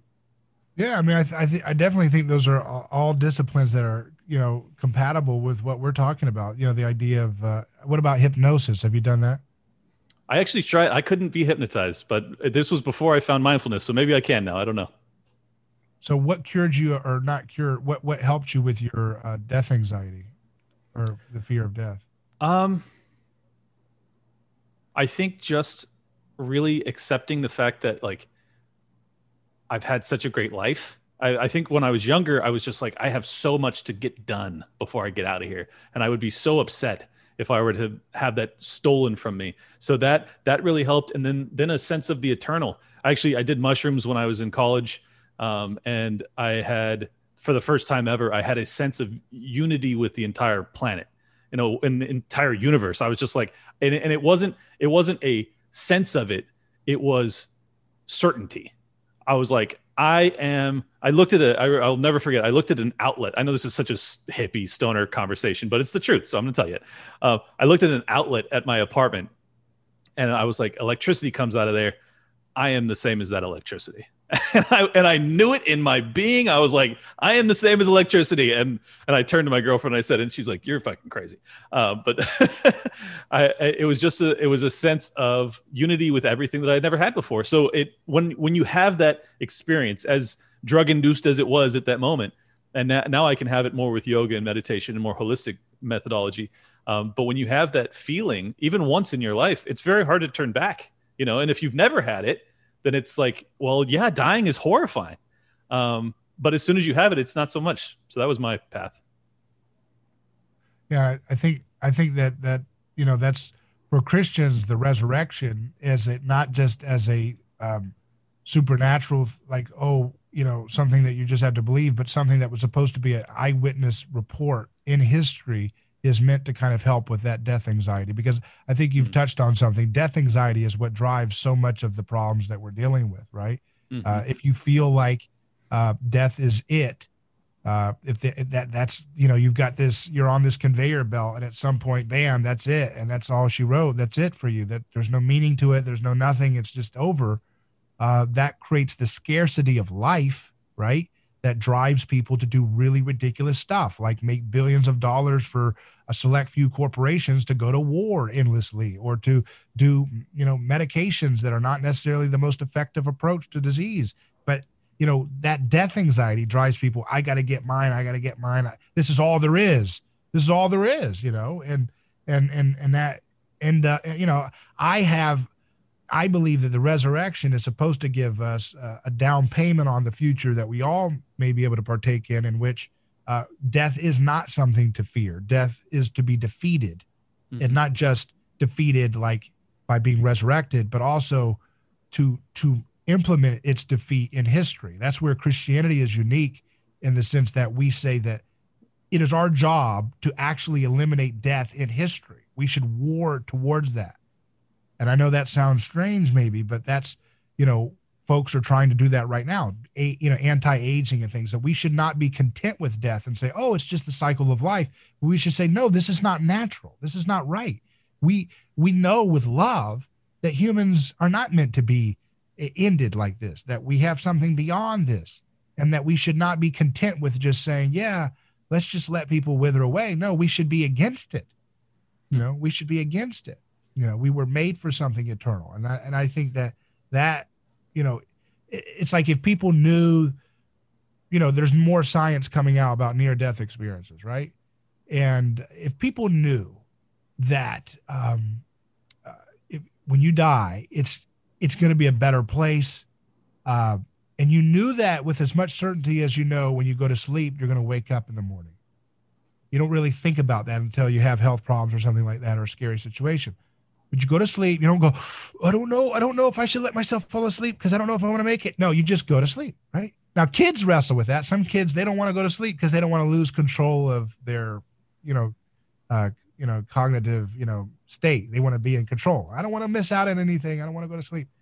But when they let go of that fear of falling asleep, they wake up and there it is another day. And if we had that in our species about death, I think we could solve a lot of the problems of the state and all the other problems that come with it, you know? I think that's definitely possible. Yeah, when my first panic attack actually, or not my first, I think it was second or third. Um, I had I hyperventilated to the point that I thought I was going to pass out, and I thought I was going to die because this was this was always my my panic attacks were always uh, about me dying, and usually a heart attack. That was you always have something that is your focal point. For me, it was a heart attack, um, and I remember right as I thought I was going to die, and I was certain, I was like, okay, I am dying. I got this calm about me that was really, really powerful, and and I I've never left that feel. I've never lost that feeling either. It I, I have a a level of confidence now that it'll be a similar experience. And it's funny because I never feared dying. I'm not actually afraid to die. The pain is temporary. I'm going to be gone. Um, but the just the the the losing out on all of the opportunities of the remainder of my life is like the FOMO for the kids out there. having severe FOMO. What about you, Carey? Has has the did you did you at one point have a fear of death and have you lost that through your practice or does it persist? Yeah, um, it's funny. It's never been my biggest fear. I've had other fears of like physical suffering. It's never been death. I did almost die once in a car accident. Mm. Like really, really like I should have died. Like I don't know why I'm here. Like wow. it, like a like I hit a semi on the freeway, you know, across it with no divider, um, and I was unconscious for a bit. And I definitely did have that sense of whoa i like when i came back it was because i was unconscious i like i woke up on the side of the road with like a line of traffic going up the, the highway you know and like blood dripping down my face and people had already stopped whoa wow. where was i i don't know i don't remember most of the incident but i know that when i came back when I was fully conscious again, there was this deep sense of gratitude and connection. But for me, that only lasted like a week. And then I was back on my old shit, you know, like, oh, here comes then my neuroses, here comes all the suffering, you know, like, and I was like, oh my God, how do I get back to that sense of gratitude and connectedness? And it wasn't until I I started making a distinction when I started doing yoga, when I started mindfulness meditation, when I started getting into all these healing practices, I started to realize wait a minute, I'm not my mind. I'm not my thoughts. I'm not even my body. I am a spiritual being having a human experience. And you mentioned, like you said, like, oh, now I'm angry. Now I'm this. Now I'm that. And I think just as not just you, just linguistically as humans, we have this tendency to identify how we're feeling as who we are. Like, I am depressed, I am sad, I am miserable, as opposed to a part of me feels really depressed right now. Right. And the more we attach to our, sorry, my little dog is coming up for pets. the more we attach to this, to the, the cognitive experience, the physical experience, the more we view ourselves as that, I think the more fear we, we have about death because it's like, well, once that's gone, we're gone but speaking of near death experiences where you actually have the experience of moving towards something like to, toward a light, to a, I've read a lot about NDEs recently, and there's the, the one common theme seems to be a sense of happiness. You're not suffering. You're loved. There's compassion. Like, and I think that when you become aware of the fact that your consciousness is not inextricably linked to your human form, there's a lot of freedom from death when you have that realization. And that's been a, a big thing for me. Not that I was super terrified of death before, but it definitely has removed some of the anxiety I think I felt about, well, but what about when it's over? You know, like I felt, I mean, we're getting into hippie territory here, but I've, I've gotten into very deep meditations where I can feel my energy leave my body and I, you know, I'm, I'm, not saying it happens all the time. I'm not leaving my physical form on the daily, you know, but uh, when you have those experiences, there does come paradoxically like a sense of of grounding and having a foundation when you do re-enter the physical body again. And it's it's cool to be there, but it also is a sense of there's more than just the physical form. And to me, that's been really, really it's taken a huge weight off. Yeah, I think it's interesting because it it uh by leaving your body, you actually get a sense of contentment while you're back in it. You're like, yeah. you're like, well, now I realize that this is something totally different than what I thought it was. Um, right. And I'm able to appreciate it more, but yeah. also let it go if I have to. It's it's a right. very it's it is I paradoxical. Say, I have had a couple experiences where I'm like, no, I don't want to go back. like, right. I'm so free right now. I'm just floating around in the ether in the universe. I don't don't bring me back to the to the but, prison of my body. But but as soon as you back, yeah. As, as soon as you have that thought, though, you're back, right? Yeah, exactly. but even then, even when that's been my feeling of like, no, I don't want to do it. Once I'm back in my body, there's still it's almost a sense of like a like a reset. Not that I I changed it all, but just it's almost like a refresh of like, mm. oh, okay, cool. I feel comfortable again. Like I, yes. I'm aligned with myself. Yeah. Yeah. Totally. And there's been a lot of scientific documentation of these near death experiences and cataloged and so forth. And one of the ones is they see like one one lady she said that. uh her husband was very like abusive before his near death experience and then afterwards he's like totally nice and loving and wonderful he's happy with life because he saw something that changed his life and he said she said but she's unhappy now with him because he's so loving he'll spend his time like uh, fixing someone's tires instead of getting back home. And he doesn't have any desire to buy things anymore. So she doesn't he doesn't want to buy anything new. He doesn't have his material as like get new couches and he doesn't really want to be like uh, pursuing money as much anymore. He's just he's just like spending hours fixing people's stuff and he's just so blissfully uh, loving and stuff. She's like i'm madder now at him than he was before when he was back. So. it's funny because i i actually had um this is a very bizarre issue that very few people encounter. But when I was in my early 30s and I finally made it financially, I, I, was a huge Joe Rogan listener, and he constantly talked about ayahuasca. And I was like, I am going to do this. It's going to be amazing. And then I heard Aubrey Marcus on his podcast, and and he had talked about his experience on it. And he said that he came back and he was like, I just wanted to give all my money away. And I was like, I'm never doing ayahuasca. because and it's not it's not out of greed. It's just out of the freedom that it provides me. Like i love the fact that i get to wake up and pursue my passion every day. And if i didn't have the resources to do that i couldn't really do it. So it's it's a but at the same time like i feel like if i were to have gone on that journey and and my spirit guide told me to do that it probably would have guided me in the in the sense of like well, you don't need all of this. You could survive with a third of it. So you can give away two thirds, and then you can still pursue your passion. I don't know. I'm giving I'm giving my spirit guide too much credit. Um, but David, do you think that uh, that prayer give, serves a similar pur- purpose for Christians, or is it just the resurrection that that kind of helps with the same tools that meditation provides? Yeah, I think prayer is very helpful, and I, I think you know jesus says when you pray pray as if it's already happened to you you know which is an interesting thing right you know just pray, you know, you don't ask, would you please, can you please, pretty please heal me and make me rich and stuff, but you just say, thank you for the blessings. Thank you for healing my heart.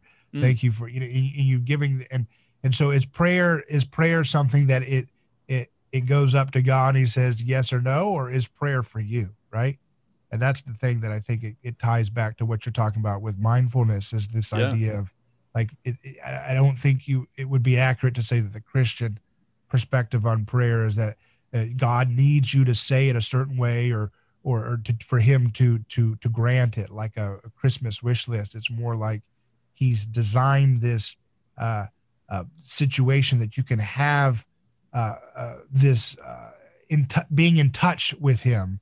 It's more for your benefit, right? It's more for you to benefit by centering your mind on the on things that are are kind of outside of you, right? And and being and having a, a spirit of gratitude. See, that goes back to uh, you know what you know mimetic theory talks about with mimesis driving so much of what we do which is ultimately envy uh, this idea that we we desire what other people desire ultimately it's it's a root of envy we we feel like we lack something in our being and so so much of the time we're trying to uh, model other people's desires but what we really want to do is to be one with that person. Uh, it's it's it's almost like magnetism right?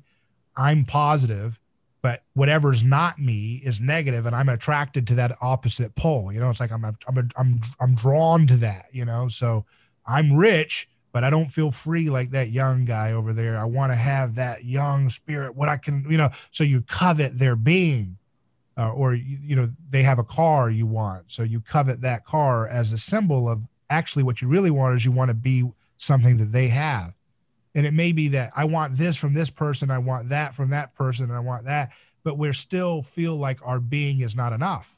Mm-hmm. You know, and what we're really hungering for is is is transcendence, in my opinion. We're hungering to be beyond just what we feel is, uh, you know, not the whole story, right? So we covet that we want to feel one with, like you said, the universe or this transcendence, but we end up, uh, you know, directing that transcendent feeling and that longing into things that cannot provide that satisfaction.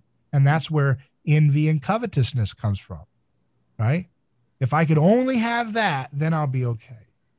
And it's not like there's nothing of value in anything. Like you just said, you said you've got to a financial state where it allows you to do the things that you love. Mm-hmm. So for those who say, I want to get to a financial state where I can do the things that you love, you would say, hell yeah, do it. It's good. Yeah, right? Exactly it's not all an illusion, but at some point, when you cling too tightly to these things, it becomes an idol. It becomes something that that owns you rather than you owning it. Right? Totally true. Yeah, and and what I've noticed over the past, I mean, really off and on for the past decade of my life, is that I have been in and out of like what I would describe as a flow state, where I am no longer seeking any sort of like actual demarcated goals as much as I am just pursuing with every fiber of my being what I'm passionate about. And what that has provided me is unimaginable success. Like just things that I that I never even dreamt of. Like I was on Tim Tim Pool last week. Like it's just fucking mind blowing. I can't even believe it. I, I don't even know how it happened. I started my podcast a year ago, and then I'm talking to over a million people it doesn't make sense to me. I I, what, I listened to Dave, Dave Smith for seven years or something crazy, like religiously. Loved the guy, worshipped him almost. And then seven months into my show, I'm on his show. It just like all of these things make no sense to me. And and they are so they are so much beyond me in a way that like it almost makes me feel as if I'm um like practicing magic or something. Like like like I am I am truly in a state of complete just awe. I'm I'm I'm blown away at all of the unbelievable blessings of my life and and the more the less I pursue them, like I'm I don't know how to like put this into words. I am not pursuing them overtly. I am just driving towards what I feel is right. Like if that makes any sense at all. I don't know. I don't know if you guys have any thoughts on this. yeah, I mean, what you're describing. Oh, there's so much I want to say. I've been taking mental notes of like this back and forth, and now I'm going to forget what I have to say. But sorry. As far no, no, no, it's great. but what you're saying, um, that makes perfect sense because something I hear a lot. I listen to a woman named Tara Brach. She's a former therapist. Now she's a mindfulness meditation teacher. And she's not an anarchist. So that's your trigger warning. She does say things that are going to be like, oh, how could you, Tara? uh, but I love her nonetheless. Um, and something she talks about a lot is tensing against life. And it sounds like you found a way to not do that. You know, like you yeah. let go of, of grasping for a certain outcome and you're just living in the moment as best you can. Um, so that came to mind. I just wanted to, to name that. But I think also what you were saying, David, about envy. Um, I think so much of suffering originates, little nose, uh, so much suffering originates from the sense of we aren't okay. Like life is not okay as it is in this moment. Like we're looking for a moment, the next moment, the next thing that contains what this moment does not. And so much of suffering stems from there. A great thing she said too is suffering equals pain times resistance. It's not just the pain, it's our refusal to be with the pain. Like, no, I can't do this, I can't be with this. And so for me, what meditation has done to bring it back to the original question is it's one bringing awareness to that to the things i don't want to feel to the things that i'd rather push away and pretend aren't there and then of course they just unconsciously control me you know because i'm not acknowledging them and then they're taking up a lot of space in my my uh, sense of agency but for me, meditation has come down to remembering and connecting to the fact that it's not just me. Whether it's something as basic as mindfulness meditation, where it's like, okay, what, what am I hearing? You know, what i'm hearing bird chirping, birds chirping outside? You know, what am I feeling? What am I smelling? It's just bringing it into present moment awareness in this realm. But for me, in my deeper meditations, it's finding a sense of connection to whatever you want to call it, whether that's God or the universe or the cosmos or love, compassion, whatever it is. If you're interested in that, I highly recommend Ram Dass. He has meditations. He's passed away now, but he has meditations both on SoundCloud and a free app called Insight Timer.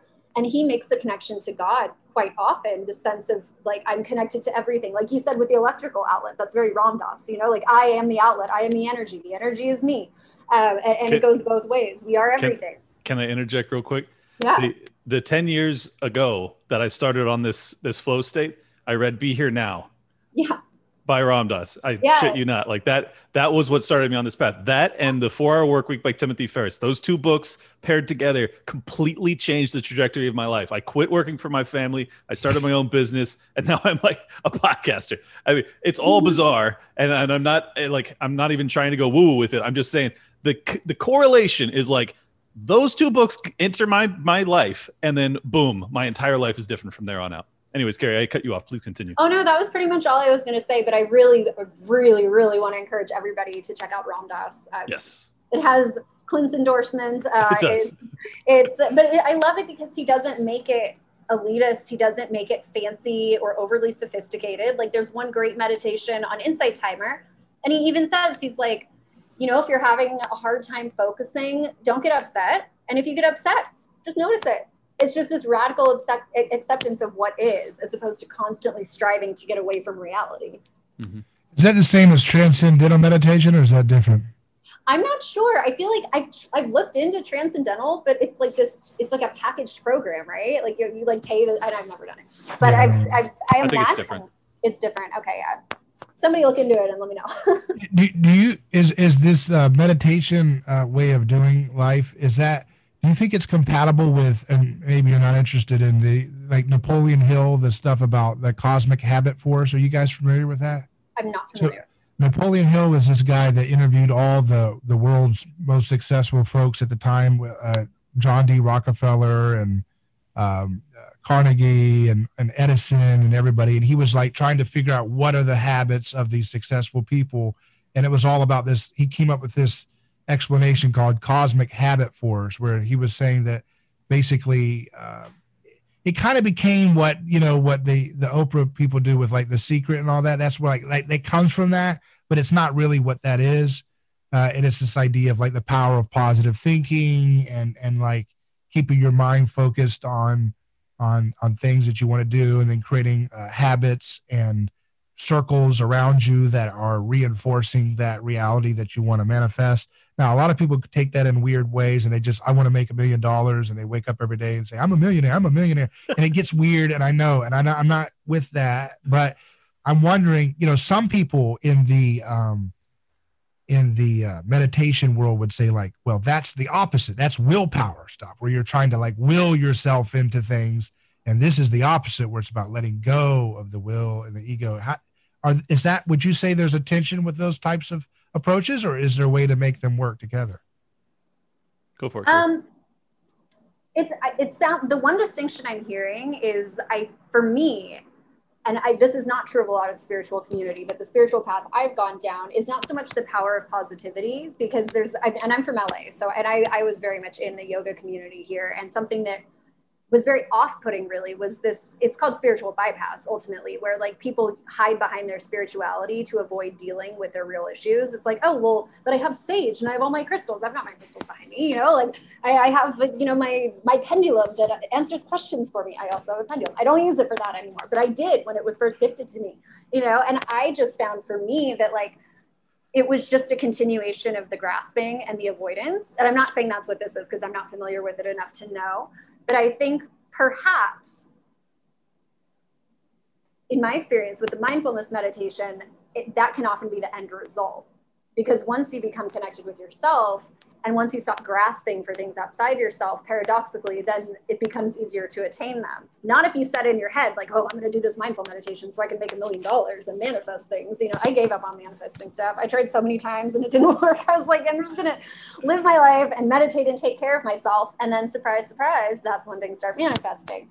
So it's i think it's a matter of getting out of your head and also um, being kind to yourself when you can't. That has been the biggest practice for me. So I think it comes down really to a compassion practice. Because for me, I've struggled for years of like getting so angry at myself when my mind was active and I couldn't focus. And then my practice became like, okay, can we notice when the mind is active? Can, and we, I mean, me, I'm talking about me with myself, my eternal partnership with my spiritual essence in my brain. But can we notice when this is coming up? Can we notice without judgment, and that's the key here without judgment, without meanness to yourself, can we just let it be here? And then try again. Try to come back to the breath. And maybe I finish a 30 minute meditation and I focused on my breath for 30 seconds. And maybe that's just the way it is that day. Can I be okay with that? Can I accept it? And for me, it all comes down to just acceptance with love. That's been, I think, the biggest driving force in my ability to find peace and to align with myself. I don't know if that answers your question at all, but that's been my experience with mindfulness.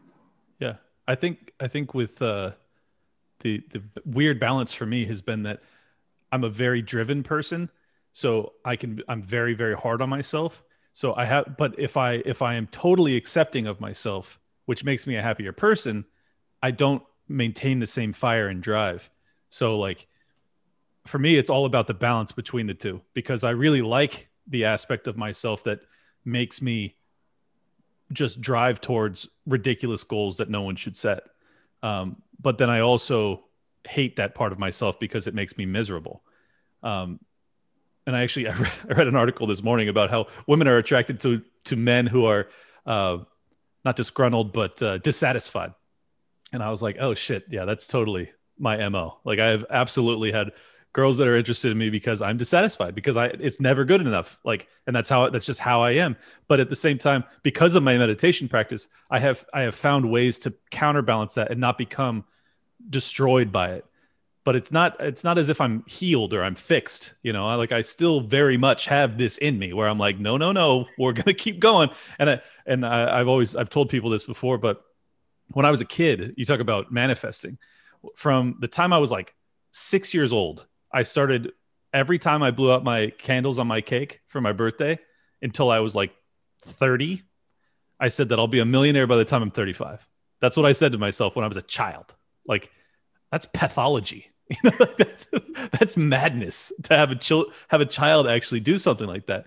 But I did it. I did pull it off. So it's like, it's it's uh, I'm I'm one of those people that totally doesn't believe in the power of positive thinking when it comes to like if you just wake up and you say it every day it's going to happen if you wake up and you say it every day and you mean it as in you're going to live it yes it will happen um, given enough time and a little bit of luck so I, I I'm kind of in between on all of it. It's like uh, it's not as if p- positive thinking is pointless. I, I also now now that I've you know studied more on the uh, the quantum level, where it's like there is something to the fact that we you know the observer effect and the fact that we actually modify reality with our very existence or, or our observation of it. It's like we don't understand any of this shit. Like it's so far, it's so much bigger and above us. Like, um, so just enjoy the ride. I don't know. David, you got any thoughts on that? Yeah, I mean, I think it all goes back to uh, the great uh, quote by uh, the philosopher Mr. Rogers, who said, Love is at the root of all things, love or the lack of it, right? And that's really where it comes down to. If you don't feel loved, and, and all of us have moments where you don't feel loved, like you don't feel like uh, you're good or something, that you're not lovable or something.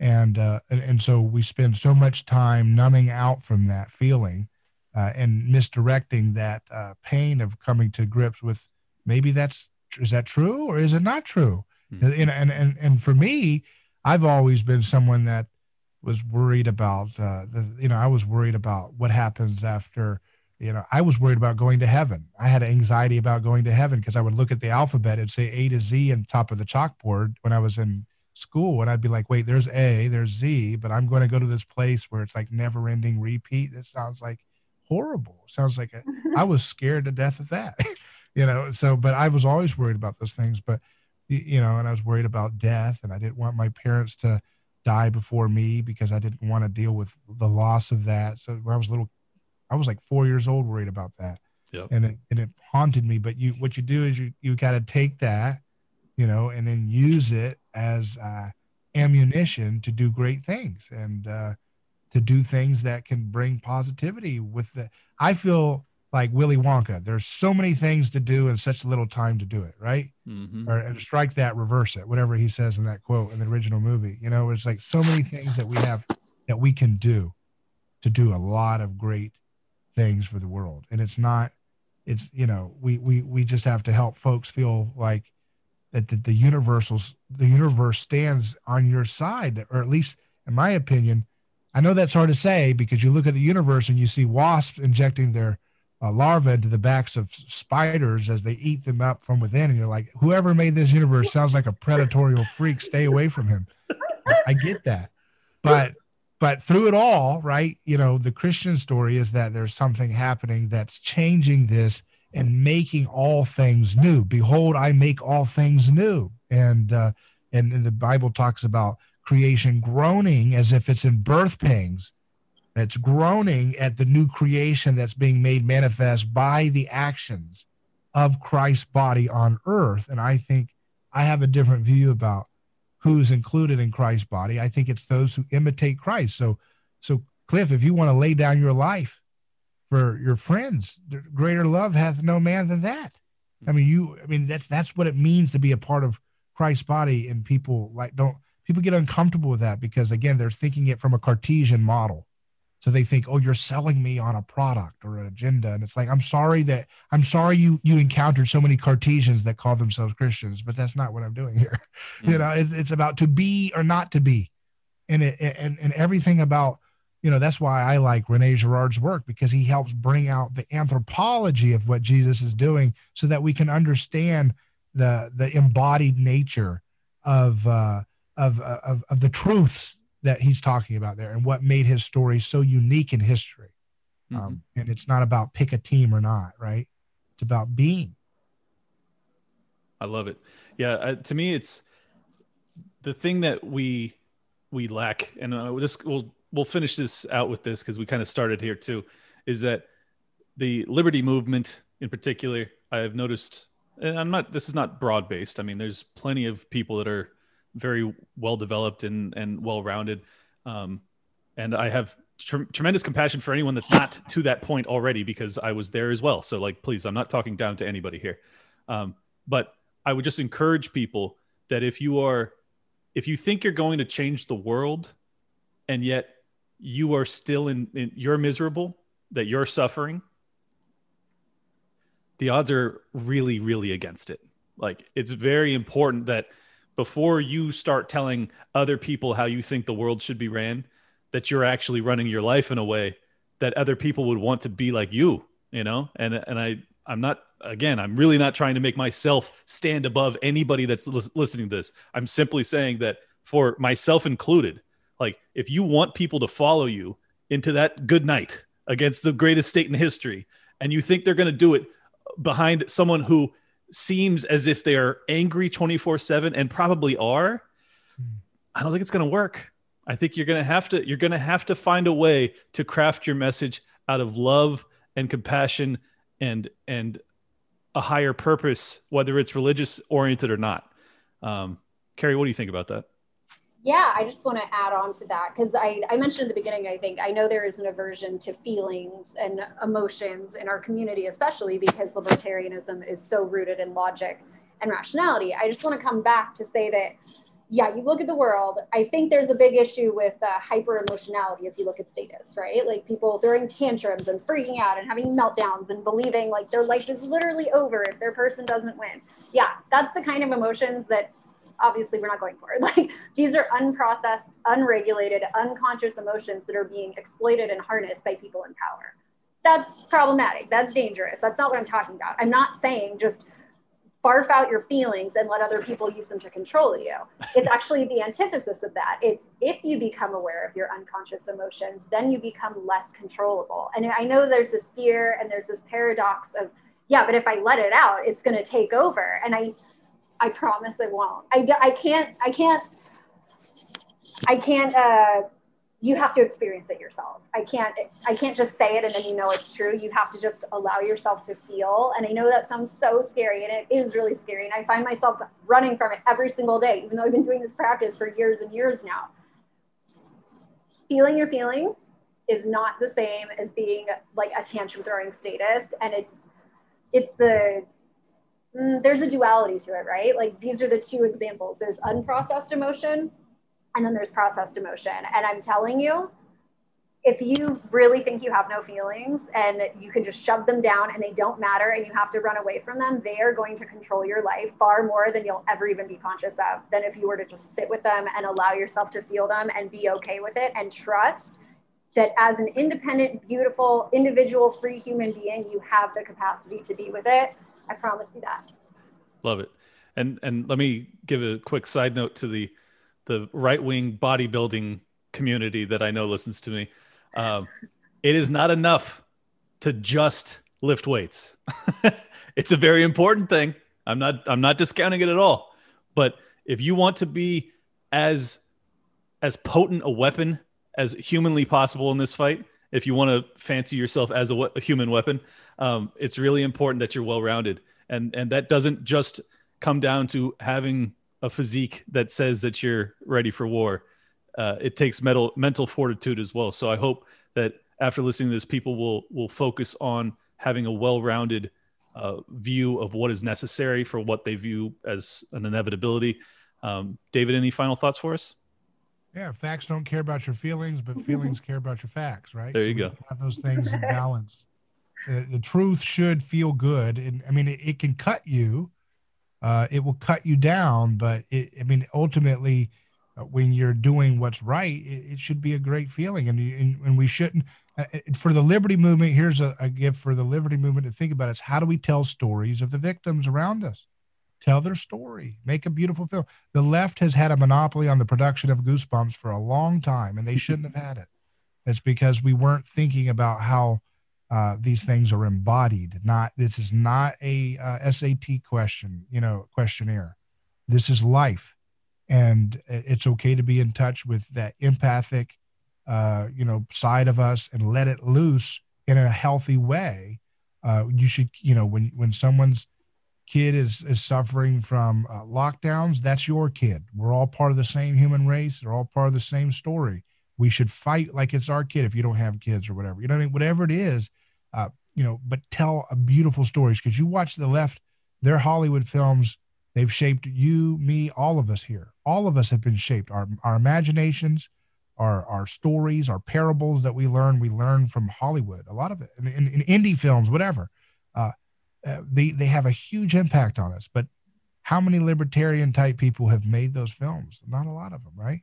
Mm-hmm. And so whoever shows up is the one that ends up becoming the the uh, you know creating the the future culture. So if you want to have a culture that's empathic, but it's also guiding those empathy uh, feelings in a direction of nonviolence, like liberty, then you got to be the storyteller that captivates their hearts. So whether it's performance art or poetry, uh, a blog, a film, a documentary, whatever, a short three minute video, whatever it is, just get creative. Let your heart, you know, let, let that heart out. Don't be afraid to hide that because that's how you win the culture. You got to let that heart, uh, you know, free. Don't feel like that's weak or stupid to do that. That's everything. Everything is about that. Yep. You utilize that autism to create an, an incredible, impossible work of art. Because I, I, think I honestly believe that's that's a huge reason that libertarianism fails. And I people think I'm joking when I say it, but there is there is a spectrum issue when it comes to libertarians, and they they are so caught up in logic and reason, which is where we started this conversation, that they they kind of lack being in touch with their emotions. And sometimes it's actually like that's how they're they're built. So like I'm not even hating on them. I'm just saying that there is a reason that we fail so miserably to get our messages to people that aren't like us to actually inspire them. Like just just think about the best moments that you've ever experienced in a movie theater. And why is the first thing that came to mind not Mel Gibson screaming freedom? you know, like for for most libertarians, that's the answer. I mean, because it's so rare for us that we see um, that kind of spirit embodied on the on the on the big screen. So go out there and create that that art of your own, and uh, and help spread this legacy amongst the people that don't understand what we're talking about. Any final notes, Carey? Just be kind to yourself. Yes. And if you think that's stupid, be kind to the part of yourself that think it's that thinks it's stupid. You know, like Perfect. just little Russian doll. Just keep being kind as much as you can. And if you feel like you can't be kind, then feel compassion toward the part of self that just feels like it's not possible. You can go on forever. That's all I'm saying. Either exactly. Well, Carey, Carey, Carey has helped me a lot by sending me some some new yoga videos. Please keep that up. It's helped me. Um, David, a pleasure as always. You can check him out. It's a, a neighbor's choice. Um, Carey Wedler on YouTube. Is there anything else you guys would like to tell the people, David? I'm good. Yeah, neighborschoice.com is my website. And uh, thank you for having me. It's been a lot of fun talking to you both. Absolutely. It was such a great deep dive. Carey, anything else? Uh, I just want to remind people of the people I mentioned. There's Tara Brach. She has some wonderful podcasts on her website, tarabrach.com. It's T A R A B R A C H. She's also on SoundCloud. Check out Ram Dass, R A M D A S S, and just mindfulness meditation in general. You guys are the best. This was uh, is exactly what I was hoping for. So thank you so much. Thank you. Anyone claiming that America's economy is in decline is peddling fiction and libertarians are better Democrats than the Democrats and better Republicans than the Republicans. A Republican president, a Republican controlled Congress, presided over the biggest expansion of government up to that point in history. And what's going to happen when they realize that Social Security is nothing but a racist, sexist, ageist Ponzi scheme? I mean, how badly do you have to screw something up before we finally conclude that uh, maybe government can't solve this problem? The free market is the ultimate expression of democracy. I do the show two days a week, it's a free show. You sure you don't want to see some evidence to back up any of their claims before you get us into another war? Their entire existence is exploitative. Everything they eat, everything they drink, the roof over their heads, it was all paid for from theft at the threat of violence. Isn't it interesting that an education system run by the government somehow churns out a bunch of people who favor the government handling everything? That's the type of accounting that would get you thrown in prison if anybody else were to do it. But that's how the federal government operates black, white, Indian, Asian, rich, poor, short, tall, everybody benefits from freer markets. Libertarianism is principled, it's philosophically sound. In the arena of ideas, we cannot be defeated. This is the Peddling Fiction Podcast, the voice and soul of so called fiction. Follow me on Twitter at Pedal Fiction. Download and subscribe, and no matter what happens, keep on peddling that so called fiction. Peace.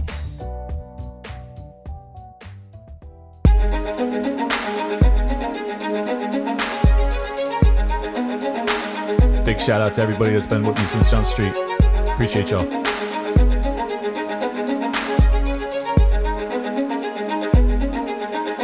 Welcome to Liberty Lockdown. Please scan your barcode. Your liberty ain't gone, but yeah, it's on hold. Where did it come from and where did it go? It requires a fight, not tweeting from your phone. Don't need a king, get him off the fucking throne. If you're riding with the thought, you've always got a home. The virus you're scared of will come and it'll go. The government knows just don't get treated like a hoe. Like Nico and Shane, you're probably wondering what's happening. Scared Hollywood left these lyrical fapping in. A typo with Luke might bring them nooses. We all bite the bullet, I'm the king of the gooses. Freckles and Brit didn't know I could spit. Knew I was a patriot, but now I'm the shit. Peter Quinones, invite me on. Which podcaster sends custom songs? Part of the problem? Now I stand with the people. Dave showed the way, but I am unequal. Lions of Liberty, now hear me roar. Beat running out, but I got a bit more. Robbie the Fire, always running his mouth, but I made him a sandwich. Now I'm man of the house. The malice for Nick, but you're welcome to quit. A win over BLM with the fire I spit. Friends against government just call us fags. Copied the Cairo, put mummies in the bag. Liable opinions get thrown on the ground. Silky smooth Tom was the only sound. Getting so hot must be Air July. Screaming in the mic, a rip for 59. Miles to ratio that black guns matter. Now all these lefties got crazy small bladders. None of us wanted war, but we're ready. You know I be bopping and rock steady. Liberty Lockdown. Please scan your barcode. Your liberty ain't gone, but yeah, it's on hold. Where did it come from and where did it go? It requires a fight, not tweeting from your phone. Don't need a king, get him off the fucking throne. If you're riding with the thought, you've always got a home. The virus you're scared of will come and it'll go. The government knows just don't get treated like a hoe.